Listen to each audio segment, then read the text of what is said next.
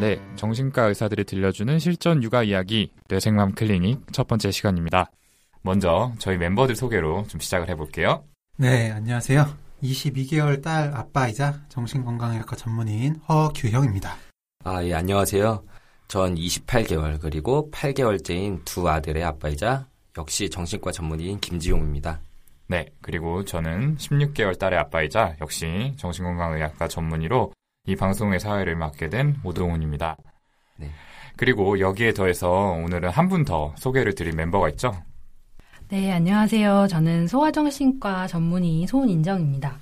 어, 앞서 소개드린 세 멤버분들이랑은 정신과 전공의 수련을 함께 했고요.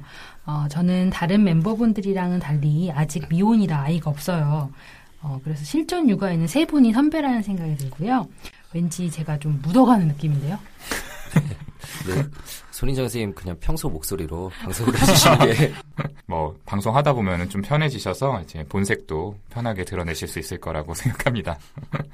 암튼 뭐 첫 방송부터 너무 저희 밑바닥을 드러내면은 조금 잘릴 위험도 있기 때문에 네. 좀 자중하고요. 네. 오늘 첫 시간이다 보니까 저희가 이렇게 맘키즈 코너를 위한 오디오 캐스트를 새로 시작하게 되었는지 좀 설명을 드려야 될 것 같아요. 아, 그렇죠. 네. 지금 뭐 저희 소개에서 들으셨듯이 저희가 다들 육아에 좀 관심이 많을 수밖에 없어요. 뭐 음. 거의 그걸로 인생을 지금 보내고 있는데 네. 네. 아무래도 저희가 정신과 의사다 보니까 주변에서 이렇게 육아도 좀 궁금한 것들을 물어보실 때도 많더라고요. 근데 저도 다 배우긴 배웠는데 이게 또 이론을 현실에 적용하는 게 참 쉽지도 않고 아, 그죠. 네, 완전히 다른 문제더라고요. 그래서 저희와 같은 처지에 계실 많은 분들이 궁금해하시고 또 힘들어하실 점들을 저희가 같이 고민하고 해결해 나갔으면 좋겠다는 생각에 한번 시작해 보면 어떨까 이런 생각을 했었죠. 네, 저도 진짜 이론처럼 되지 않는다는 걸 많이 느꼈어요. 실제로 아이 키울 때 제 의견보다 이제 정신과 의사가 아닌 와이프의 의견을 따를 때가 사실 더 많죠. 진짜 제 의견이 통하는 경우가 드문데 그래서 정말 궁금할 때는 네. 여기는 이제 손인정 선생님 그리고 또 지금 함께 하지는 못했지만 함께 수련받았던 소아정신과 전문의인 그 나무기 누나가 또 음. 있거든요. 사람한테 이제 물어볼 때도 있었는데요. 이렇게 저희는 이제 바로 물어볼 친구가 있어도 답답할 때가 많은데 다른 분들은 얼마나 답답하실까 생각이 많이 들었습니다. 네. 네, 그리고 기존 육아에 대해서 이미 좀 좋은 칼럼들이나 방송들이 좀 많이 있지만, 어, 육아 현장에 있는 이런 젊은 의사들이 들려드릴 수 있는 이야기들이 또 많고, 또 다른 도움을 드릴 수 있을 거라는 생각에서 이렇게 시작하게 된 것 같아요. 어, 저도 소아정신과 전공하면서 배운 지식들, 그리고 진료 현장에서 만난 많은 아이들이랑 부모님들, 이렇게 직접 만나 뵙고 쌓아나간 경험을 토대로 실질적인 도움을 드릴 수 있다면 정말 좋을 것 같아요. 네.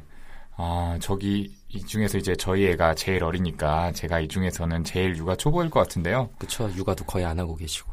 무슨 소리예요? 제 인생이 육아인데. 주말에만 조금씩 보고 계시잖아요. 네. 아, 뭐 전혀 그렇지 않고요. 마음으로는 늘 함께하고 있습니다. 아 근데 저희가 이제 육아 방송 같은 거를 많이 챙겨 듣지는 않지만 이제 대개적으로 칼럼이나 육아 방송이나 이런 음. 것들의 기조를 봤을 때 조금은 전문적인 지식을 많이 전달해 드리다 보니까 조금 딱딱한 분위기로 가는 경우도 꽤 많이 있는 것 같아요. 네. 이제 저희들은 이제 아무래도 육아를 또 함께 하고 있는 아빠 입장이다 보니까 좀 이런저런 얘기, 고충 이야기도 좀 편하게 하면서 네. 여러분들에게 지식도 또 재밌게 전달해 드리자는 그런 목적으로 방송을 시작하게 됐고요. 이 방송 통해서 청취자 여러분과 같이 공부를 해나간다는 마음으로 저도 한번 열심히 해보도록 하겠습니다. 네, 네. 저도 고민 상담한다는 약간 사심? 음, 그죠. 저희의 좀 고민을 해결했으면 하는. 네, 맞습니다. 음. 네, 그 멤버분들 막상 이렇게 아이를 키우면서 부모가 되니까 어려운 부분들이 있고 또 궁금한 부분들도 굉장히 많을 것 같은데 어때요? 사실 뭐 한두 개가 아니에요. 음. 너무 너무 많죠. 음, 너무너무 많죠. 네, 음. 뭐 굳이 뭐 예를 들어보자면 너무 어린 애들 뭐 TV 보여주지 말라 이런 말도 많잖아요. 근데 안 보여주려고 해도 몇몇 순간에 음. 진짜 어쩔 수가 없어요. 뭐 예를 들어서 나가서 밥 먹을 때나 막 그렇죠. 진짜 집중해야 되는 타이밍에는 어쩔 수가 없는데 아 요즘 드는 생각에 우리 엄마는 뽀로로도 없던 시대에 어떻게 핸드폰도 없는데 저랑 형을 어떻게 키웠지? 막 이런 생각도 들고 네. 근데 그게 또 저희 어머니는 열째 중에 막내거든요. 외할머니는 대체 어떻게 키운 거지? 그런 생각이 드는데 어, 장난 아니네요. 아, 저 어떻게 해야 되는지 고민이 많아요. 네, 아, TV 얘기 지금 지용이 형이 해줬는데, 저도 그 아이가 한 15개월 정도인가? 그때 TV를 보여줬었어요. 근데 너무 잘 보는 거예요. 막 춤을 추면서 좋아하고 박수 치고 막, 그리고 또 직접 안 놀아줘도 막 혼자 잘 보니까 많이 보여줬었죠. 그러다가, 아, 이렇게 너무 큰 자극에 노출되면 안 되는데, 라는 생각이 들어서, 요즘에 사실 아예 안 보여준 게 한 두 달 좀 넘었습니다. 와, 정말 힘든데, 잘했다 생각은 들면서도, 예, 다시 한번 힘드네요. 진짜 아예 안 보여줘? 예, 그, 아예 지금, 일단 핸드폰 원래 이제 자기가 막 찾아가지고, 들어가가지고 막, 뭐, 어. 예, 핑크퐁 뽀로로 막 이런 거 아. 봤었는데, 이제는 핸드폰 자체를 안 주거든요. 아, 대단하다. 스마트폰이 너무 직관적이어서 네. 저희 애도 벌써 뭐 유튜브에서 자기가 막 찾아가지고 28개월 그죠. 네, 애들이 그러니까. 익히기가 좀 쉬워요. 네. 그러니까. 그리고 한참 많이 볼 때는 막 리모컨 들고 와가지고 막 쥐어주고. 아, 맞아요, 맞아요. 어. 아무튼 허경 쌤 의지가 정말 대단하신데 아, 대단하네. 저도 자극이 좀 과하다는 생각에 처음에는 좀 제안을 해보려고 했는데 이게 정말 쉽지가 않더라고요. 특히 이제 외식하러 식당에 가게 그치. 되면은 네. 거의 뭐 유튜브 트는 게 일상이에요. 음, 애기 의자에 앉혀놓으면은 이게 안 앉아 있고 계속 나오려고 기를 쓰거든요. 그렇다고 이제 바닥에 풀어놓을 수도 없는 거잖아요. 그래서 며칠 전에 제가 밥 먹으러 식당에 갔다가 어김없이 저희는 아직 폴로보다는 이제 핑퐁 영상을 굉장히 저도 아까 좋아하는데. 아, 네. 그 상황 뚜뚜뚜뚜뚜. 그죠. 우리 떼창한 적도 있었죠. 우리도 모르게. 그, 아기상어 동영상을 틀어주고 나서 이제 막 죄책감에 휩싸여서 있는데, 주변을 보니까 부모님들이 전부 애들한테 동영상을 보여주면서 밥을 먹고 있더라고요. 아, 이게 어떻게 보면 좀 우픈 상황인데, 사실 좀 마음의 위안을 많이 얻었습니다. 네. 근데 저희 육아 얘기만 좀 하다 보니까 지금 손희정 선생님 약간 멍 때리고 앉아 계시는 것 같은데. 그, 선생님 혹시 진료 보면서 좀 들었던 고충 어떤 게 좀 기억나세요? 어, 근데 그 말씀하신 그런 TV나 스마트폰 사용 문제가 굉장히 좀 흔한 예라고 볼 수 있을 것 같고요. 그리고 이렇게 육아 전반에 있어서 아이에게 어떤 점들을 좀 제한하고 또 허용하고 또 훈육해야 하는지에 대해서 전반적으로 좀 어려움이 많으신 것 같아요. 음, 어, 그래서 아이가 커갈수록 고집이 세지고 지시에 잘 따르지 않아서 아침마다 준비시켜서 유치원이나 학교 같은 데 이제 보내느라고 전쟁을 치른다는 어머님들도 많으시거든요. 음, 아, 맞아요. 저희 애는 이제 16개월밖에 안 됐는데도 이제 고집이라는 게 생겨가지고, 막 음, 자기가 해달라는 거 안 해주고 이제 다른 걸 제안하면은 굉장히 짜증을 막 내더라고요. 다 알아들으면서 왜 이러냐. 어, 내가 원하는 건 그게 아니다. 네. 빨리 동영상 켜라. 애들이 네. 처음 말하는 단어가 그거잖아요. 아니야, 아니야. 그러니까요. 아. 아, 맞아요, 맞아요. 음. 아니야. 이거, 이거. 저희 계속 그러고 있어요, 지금. 음, 어, 다 그럴 시기네요, 벌써. 음. 아무튼 지용 형 아들이 이제 꽤 지금 컸죠. 아, 말 너무 잘해서 문제죠, 이제. 음, 음. 고집 꽤 세지 않아요? 아, 뭐, 답이 없죠. 저희 집의 상황 분이십니다. 아, 모시고 네, 사는군요. 네. 이거 해라, 이러면, 예. 바로 바로 이렇게 해드리고. 예, 해드리겠습니다. 그러니까 힘싸움이라는 게 안 되는 것 같아요. 음, 음. 그냥 참아보고 안 주려고 해도 음. 결국에는 막 들어 누워버리고. 아, 그거 어디서 맞아. 배운 거죠? 들어 누는 거? 가르친 적이 없는데. 아, 본능인가요? 네, 어. 들어 누워가지고. 어, 저 쇼핑몰 바닥에 그냥 갑자기 팍 누워버리면은, 아, 이거 어쩔 수 없구나. 근데 혹시 혁경 선생님 들어 누우신 거 아니에요, 언제? 유리는 보고 배운 거 아닌가요? 어디 동영상에서 보니까 같이 들어 눕는 동영상 있긴 했는데. 제가, 네, 제가 먼저 한 적은 없거든요. 아, 아무튼 정말 이렇게 여러 가지 고충이 많네요. 저희가 네. 잠깐 얘기를 했는데도.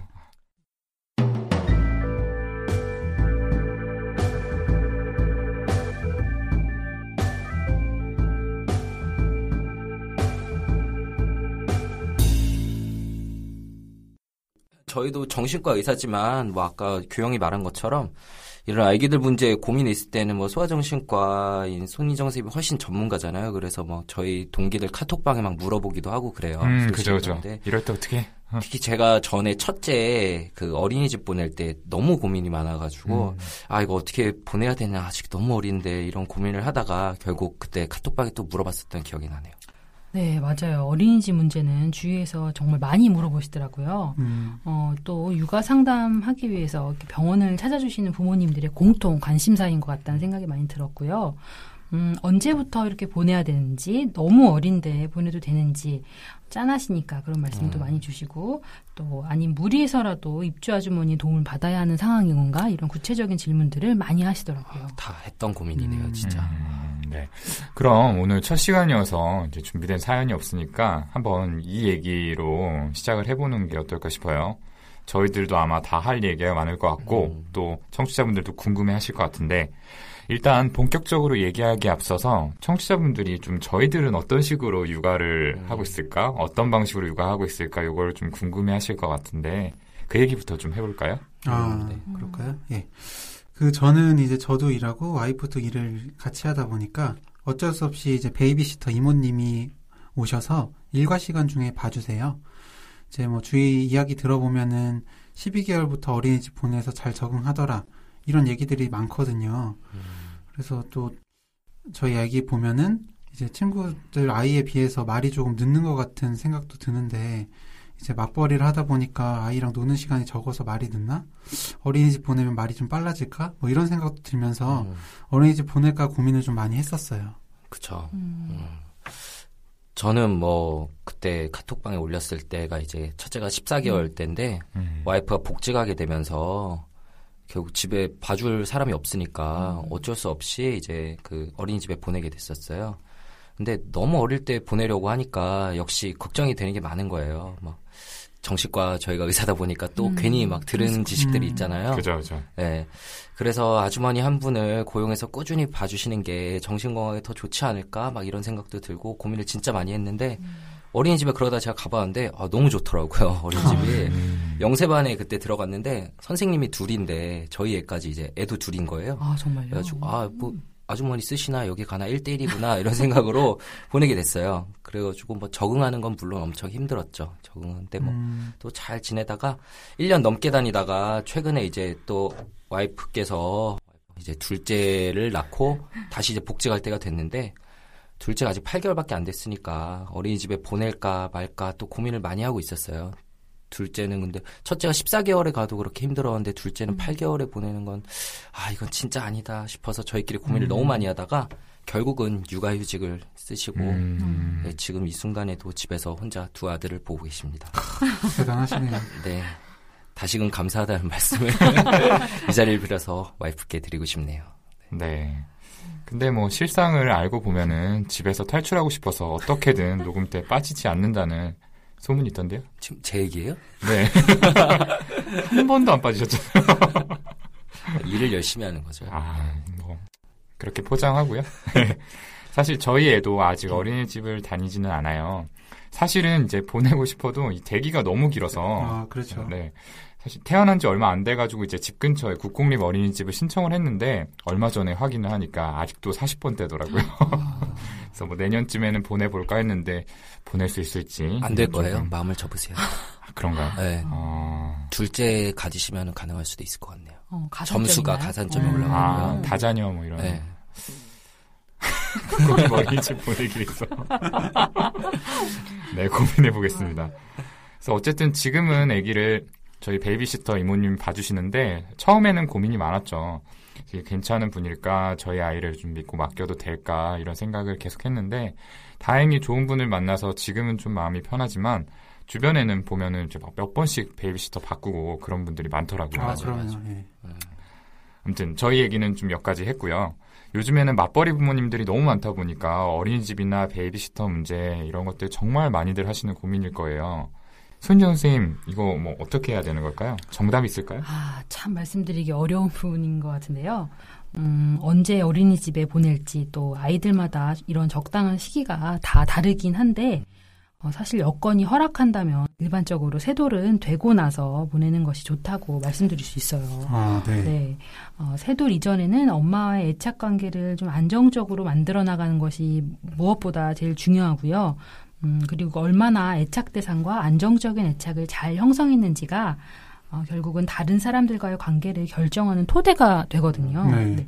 음, 요즘에는 조기 교육의 어떤 맥락으로 어, 사회성도 무조건 일찍부터 또래작을 받아야 더 잘 발달할 수 있다라고 생각하시는 부모님들이 좀 돌도 되기 전에 이렇게 아- 어린이집에 보내는 경우들도 많은데 사실 오히려 사회적인 발달을 저해할 수도 있죠. 아, 그러면 이제 새돌이 되었으면 모든 아이들이 어린이집에 적응해서 잘 다닐 수 있느냐 하면 그건 또 아니거든요. 네. 음. 음, 아이마다 기질도 다르고 또 엄마의 애착도 다르고 또 정서적인 또 사회적인 발달 수준도 다 다르다 보니까 엄마와 떨어져서도 안정을 찾고 친구들이랑 마음 편히 놀 수 있는 준비가 미처 안 되었을 수 있거든요. 음. 네. 일찍 보낸다고 사회성이 발달하는 건 아니군요. 음, 그러네요. 이게 사실 좀 걱정했던 부분인데 좀 안심이 되는 것 같아요. 그 방금 이론적으로 좀 잘 설명해 주셨는데 손현정 선생님은 아이 키운다면 어떻게 할 것 같으세요? 참 어려운데, 네. 새돌이 이렇게 지나서 보내야 좋다라는 거는 사실 알고는 있어도, 네. 저도 일을 해야 되니까 어쩔 수 없어서 그 이전에 보내지 않을까 싶어요. 이상과 현실의 괴리가 진짜 크네요. 타협하는 거죠. 네. 그죠? 그쵸. 아까 말했다시피 저희 첫째가 다녔던 어린이집 정말 좋은 곳이었어요. 저희 첫째를 다 키워주신 그 리틀 베어 선생님들께 이 자리를 빌어서 감사하다는 말씀을 갑자기 드리고 싶고요. 근데 그래도 저희는 특히 그 아까 손희정 선생님 말씀해 주신 애착 이론을 배운 사람들이고 제가 직접 환자분들을 볼 때도 그 초기 애착이 너무도 중요하구나 이걸 느낄 때가 실제로 많거든요.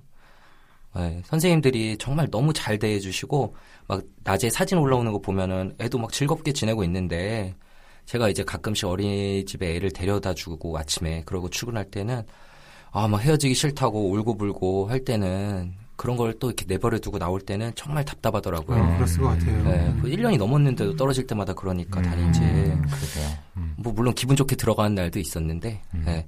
그래서 아이에게 이게 혹시 트라우마가 되는 건 아닐까 여기 뭐 자라나면서 혹시 불안이 높은 애가 되면 어쩌지 막 이런 걱정이 드는 게 진짜 어쩔 수가 없더라고요 그리고 또 사담인데 그래서 이제 그만뒀잖아요 어린이집 다니는 걸 네. 이제 그만두고 이제 육아를 집에서 하고 있는데 음. 얼마 전에 이제 어린이날 아침에 애들이 이렇게 자고 있는데 제가 깨우려고 이제 놀러 나가야 되니까 아 이누야 어린이날인데 놀러 나가야지 이렇게 말했더니 애가 약간 잘못 알아들은 거예요 어린이날을 이렇게 어린이집으로 음. 아, 거. 어린이집 가야지. 이렇게. 네, 갑자기 우는 목소리로 막 어린이집 가기 싫어 막 이러는데 아또 짠해지더라고요. 아이고. 네. 네. 어린이집 안 간 지 한 2주 정도 지난 아. 시점이었는데 그래도 마음 한 켠에 계속 불안한 게 남아있나 막 이 생각이 들더라고요. 네. 아, 정말 인우 짠하네요. 사실 뭐 저는 방송 초반에 다른 선생님들이 비난을 하셨지만 뭐 사실입니다. 지금 지방에서 근무하기 때문에 주말에만 아기를 봐요. 아무래도 보고 싶어서 주중에 올라오려고 노력은 하는데 이게 바빠서 좀 안 될 때가 많거든요. 이제 주말에 제가 오면은 아기가 막 반가워하면서 이제 저한테 안 떨어지려고 하는데 그럴 때는 진짜 여러 가지 생각이 들어요.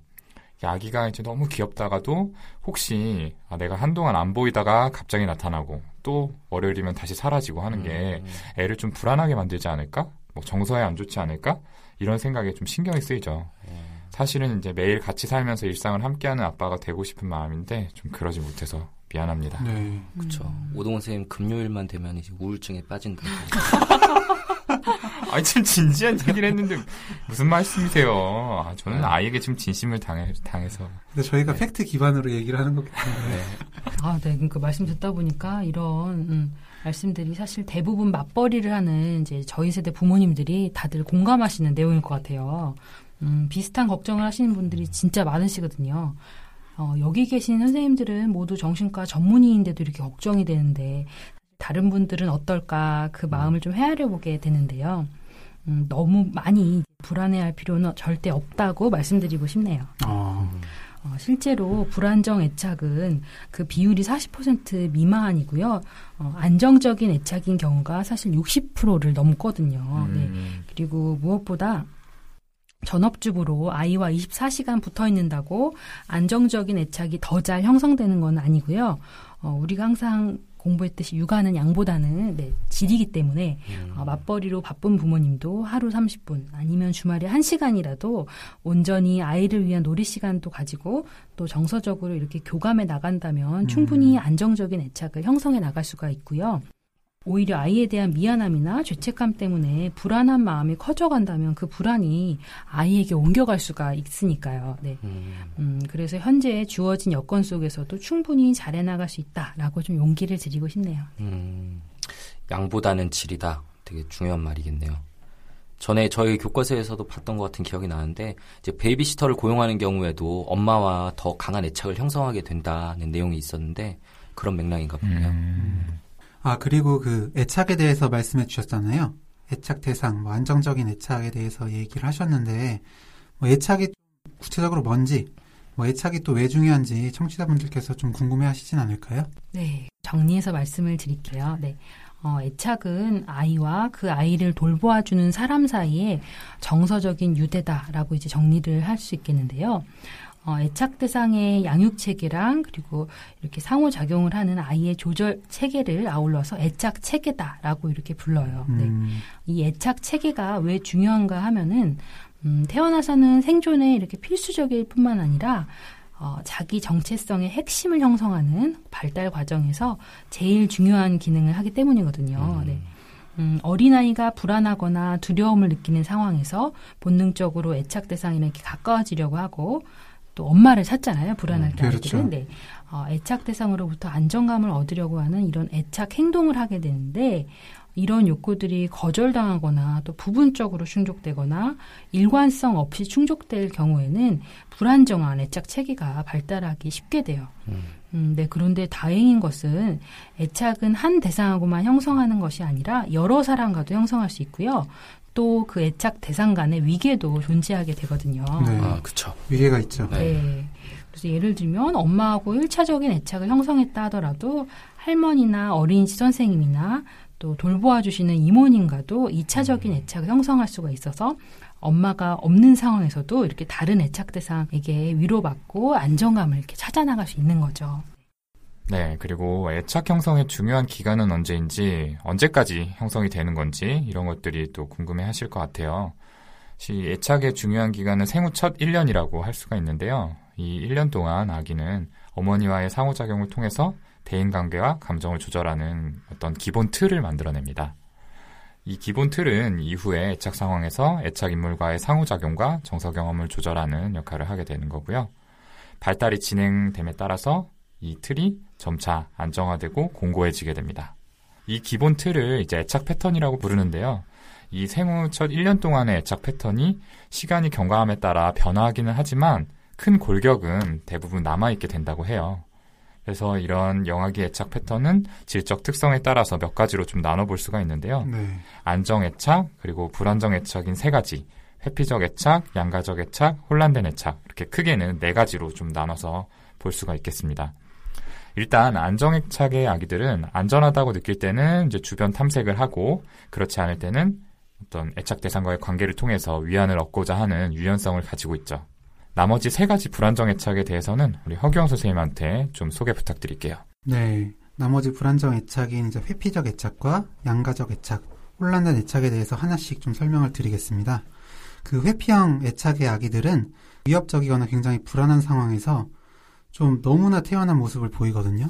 그래서 침착한 것으로도 보일 수가 있는데 사실 이제 고통을 느끼고 있음에도 애착 대상한테 위로해달라고 하는 이런 요구가 소용없을 거라는 거 아는 거예요. 포기를 해버린 거죠. 양가적 애착의 아기들은 애착 대상과의 분리에 너무나 큰 고통을 느끼다 못해서 막 분노하고 집착하고 이런 모습을 보이기도 합니다. 그러다 보니까 이런 양가적 애착의 아기들은 정서적 안정 사태를 회복하는데 보다 이제 오랜 시간이 걸린다고 하더라고요. 마지막으로 혼란된 애착의 아기들은 애착 대상 앞에서 막 얼어붙거나 멍한 상태에 빠지는 것처럼 이해할 수 없는 반응을 보이기도 합니다. 혼란된 애착 타입이라고 해서 늘 그런 모습만 보이는 건 아니고 스트레스 상황에 따라서 회피형 애착의 모습이나 양가적 애착의 모습처럼 일관되지 않은 모습을 보이는 게 특징이죠. 네. 음, 네. 되게 뭐 이론적인 설명이 좀 길었는데 워낙 요즘 많이 나오는 내용들이잖아요. 애착에 관해서는. 그래서 듣고 계시는 분들도 아마 잘 알고 계시지 않을까 싶고 저는 얘기 듣다 보니까 제가 이제 트레이닝 받을 때 소아정신과에 왔던 한 애가 생각났어요. 그 이제 부모님께서 애가 너무 이제 반응이 없다. 얘 혹시 자폐 아니냐 이런 걸 걱정돼 가지고 어. 데려왔었는데 아직도 기억에 생생히 남아 있는 게 부모님이 모두 다 좀 전문 직종이셨어요. 전문 직종이셔 가지고 음, 이렇게 그 베이비시터를 고용을 했는데 베이비시터가 좀 마음에 안 드실 때마다 금방 바꿔버리셔가지고 음. 애가 한 다섯 살 정도였던 걸로 기억하는데 베이비시터를 일곱 번 바꿨다고 하더라고요. 아. 네, 그래가지고 애가 바- 감정적인 반응이 없다고 데려와서 이제 어머니는 그 나가 있고 이제 아이하고 저하고 교수님하고 이제 셋이서만 노는 시간이 있었는데 음. 애가 너무 잘 노는 거예요. 막 음. 좀 웃고 음.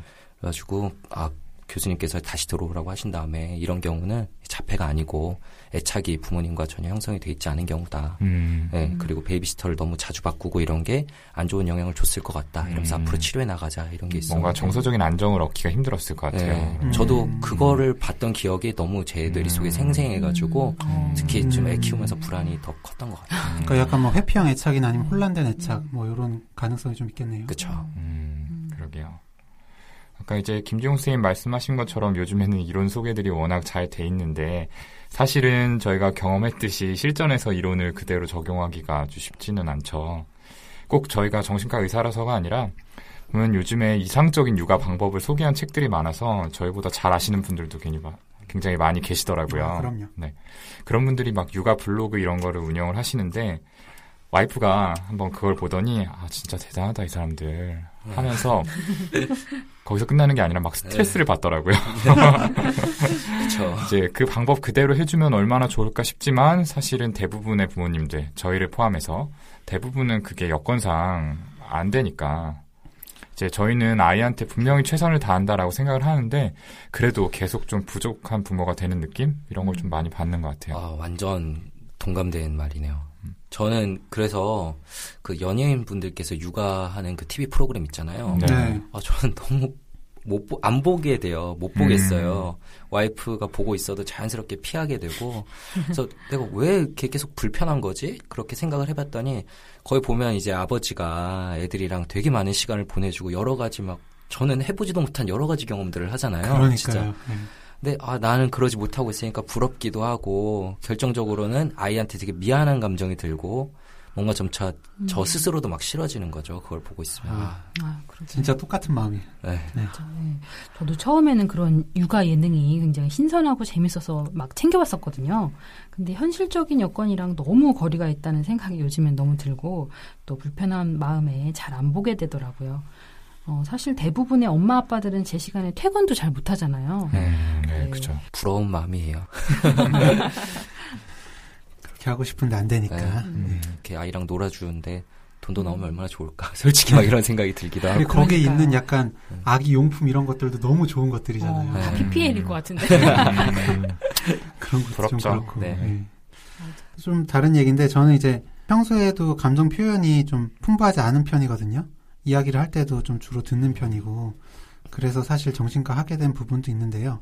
근데 이게 아이랑 놀 때는 제가 뭔가 이야기도 좀 만들어서 창의적으로 해줘야 되고 그리고 감정 표현도 좀 크게 크게 잘 반응해줘야 되고 음, 이래야 되는데 너무 어렵더라고요. 맞아요. 네, 이것도 시선에 맞추는 게 진짜 어려운 것 그러니까요. 같아요. 아, 저희 애는 요즘 이제 말 잘하니까 누워가지고 막 밤에 자려고 누우면 막 재미있는 얘기해줘 막 이러는데 아, 제가 할 말이 없어요. 네. 힘들었던 얘기 많은데. 아, 그러니까 이것도 그 TV 그걸 보면은 음. 그 연예인분들이 막 진짜 구연 동화를 새로 막 하는데 너무 잘하는 거예요. 와, 어, 저런 창의성이 있을까? 음, 그런. 여러모로 부럽네요. 네. 저 같은 경우는 이제 최근에 직장 옮기고 나서 예전보다 좀 퇴근 시간이 늦어졌거든요. 음. 그래서 아이랑 보내는 시간이 좀 짧아졌어요. 게다가 이제 어린이집 다닐 때는 애가 어린이집에서 낮잠을 자가지고 집에 와서 이렇게 좀 밤까지 늦게까지 놀다가 잤었는데 요즘에는 엄마랑 계속 애가 같이 있다 보니까 낮에 낮잠도 안 자고 계속 노는 거예요. 그래서 제가 퇴근하고 나면은 거의 바로 골아 떨어져요. 그때쯤에. 그래서 애랑 보내는 시간이 너무 짧아졌는데 근데 꼭 이것 때문인지 모르겠는데 첫째가 확실히 이전보다 예전엔 저를 많이 찾아왔는데 이제는 엄마를 찾는 거예요. 매일 밤마다 오늘은 엄마랑 잘래 막 음. 이러면서 근데 무슨 오늘이야 맨날 그러면서 그래가지고 아빠는 아빠는 누구랑 자 이러면은 아빠는 혼자 자막 이러는 거예요. 말한 지 얼마 됐다고. 음, 아 그래가지고 아까 인정이가 양보다는 질이다 이런 말을 해줘서 마음이 좀 편해지긴 했는데 그래도 같이 있는 시간이 좀 길면 얼마나 좋을까 이런 생각이 계속 들어요. 네, 네. 공감이 됩니다. 근데 저도 그래요. 애기가 말은 못, 잘은 못하지만 일단 자려고 딱 눕히면 엄마 손은 잡고 저한테는 빠이빠이 이렇게 손 흔들고 저는 바라는 거죠. 그러니까 선생님들 주말에 시간 많이 투자해서 놀아주세요. 자꾸 밖으로 돌지 말고. 자기 고백 자꾸 하지 마시고요. 김종 선생님 어제도 술 드셨잖아요. 할 말이 없네요. 음, 네. 네, 좋습니다. 이제 방송을 좀 마무리할 순서인데요. 자, 오늘 첫 시간 어땠는지 선생님들 소감들 한번 들어보고 끝내죠. 먼저 허경 선생님부터 말씀 좀 해주시겠어요? 아, 네. 그 정말 궁금했던 부분인데 이렇게 얘기해 보니까 진짜 좋았어요. 아, 나만 이렇게 힘든 게 아니구나라는 것도 좀 깨달았고요. 그 아기 보다가 궁금한 게 있으면 진짜 저부터라도 사연을 보내서 답을 받아야겠구나라는 생각이 들었습니다. 네, 저도 이렇게 여기 멤버분들이랑 육아라는 주제로 이렇게 진지하게 얘기해보는 경험이 무엇보다 사실 네. 신선했고요.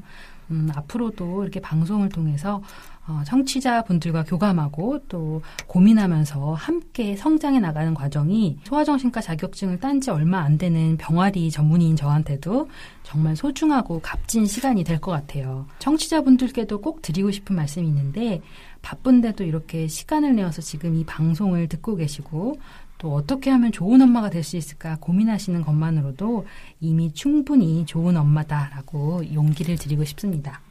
어, 저한테도 예, 좀 힐링 되지 않았어요? 힐링이? 되는 멘트인데. 네. 뭐 진짜 아이가 생기고 특히 이제 둘이 되면서 못하게 된 것들도 너무 많아서 솔직히 좀 아쉬울 때도 있긴 해요. 뭐 원래 좋아하던 운동도 마지막으로 한 지 언젠지 모르겠고 뭐 영화 뭐 게임 친구들과의 술자리 같은 것들도 그리고 어제요, 사실 어제.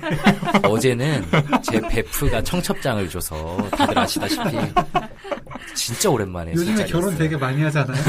어제 행복한 시간이었습니다. 근데 이제 애들이랑 놀다가도 저도 모르게 어쩔 수 없이 아들 바보가 되어가는 것 같아요. 다른 두 선생님도 완전 딸 바보 네, 아빠들이고 프로 아들러시죠? 저희 아까 말한 아쉬움에 대한 그런 생각들을 스스로 접게 되는 것 같아요. 내가 결국 더 좋은 거, 내가 더 행복한 거에 음. 집중하게 되니까. 저와 비슷한 생각 하시는 분들도 많으시겠죠? 그죠. 음. 그래서 이왕 하는 육아 어떻게 하면 잘할 수 있을지 그리고 이 방법이 맞는지 등등 궁금하신 점들 사연 보내주시면 저희가 한번 이론과 현실의 사이에서 찾아낸 답들을 좀 알려드리도록 하겠습니다. 뭐 저도 잘 모르지만 손인정 선생님이 답을 해주시겠죠. 손정 선생님 믿고 가는 거죠. 네. 네, 저희는 좀 배우는 입장에서. 그런 의미에서 이제 청취자분들께 사연 보내주실 메일 주소를 좀 소개해 드릴게요. brainformam 골뱅이 gmail.com입니다. 철자 말씀드리면은 b-r-a-i-n 숫자 4 m-o-m 그리고 gmail.com이고요. 아이를 둔 부모님의 고민이라면은 어떠한 거라도 다 좋습니다. 아니면은 혹시 공유하고 싶은 육아 팁이 있거나 뭐 소중한 육아 경험 같은 것도 보내주시면은 저희가 감사히 받고 이 시간에 소개해드리도록 하겠습니다. 네. 뭐 저희들 다 사실 아빠가 된 지 오래되지는 않았지만 이미 육아가 저희 인생에 뗄 수 없는 부분이 된 것 같죠. 저 같은 경우에는 어제 방송 준비를 해야 되는데 어젯밤에 계속 곰새말이랑 악어떼 춤춰달라고 아, 아, 막 이러면서 막 음. 악어떼 춤추자고 음. 그래서 막 바닥을 기어다녔는데 이것 때문에 방송 준비를 제대로 못해서 밤 늦게 잤습니다. 네. 아무튼 이렇게 아빠라는 아이덴티티가 저한테 뗄 수 없는 게 되어가고 있는데요. 이 방송을 통해서 또 여기 계신 선생님들 그리고 청취자분들과 함께 프로 육아인 이제 더 좋은 아빠로 성장을 하고 싶습니다. 그럼 첫 번째 방송은 여기서 마무리를 짓고요. 저희는 2화에서 더 재미있고 유익한 컨텐츠로 다시 찾아뵙도록 하겠습니다 감사합니다. 많이 감사합니다. 들어주세요.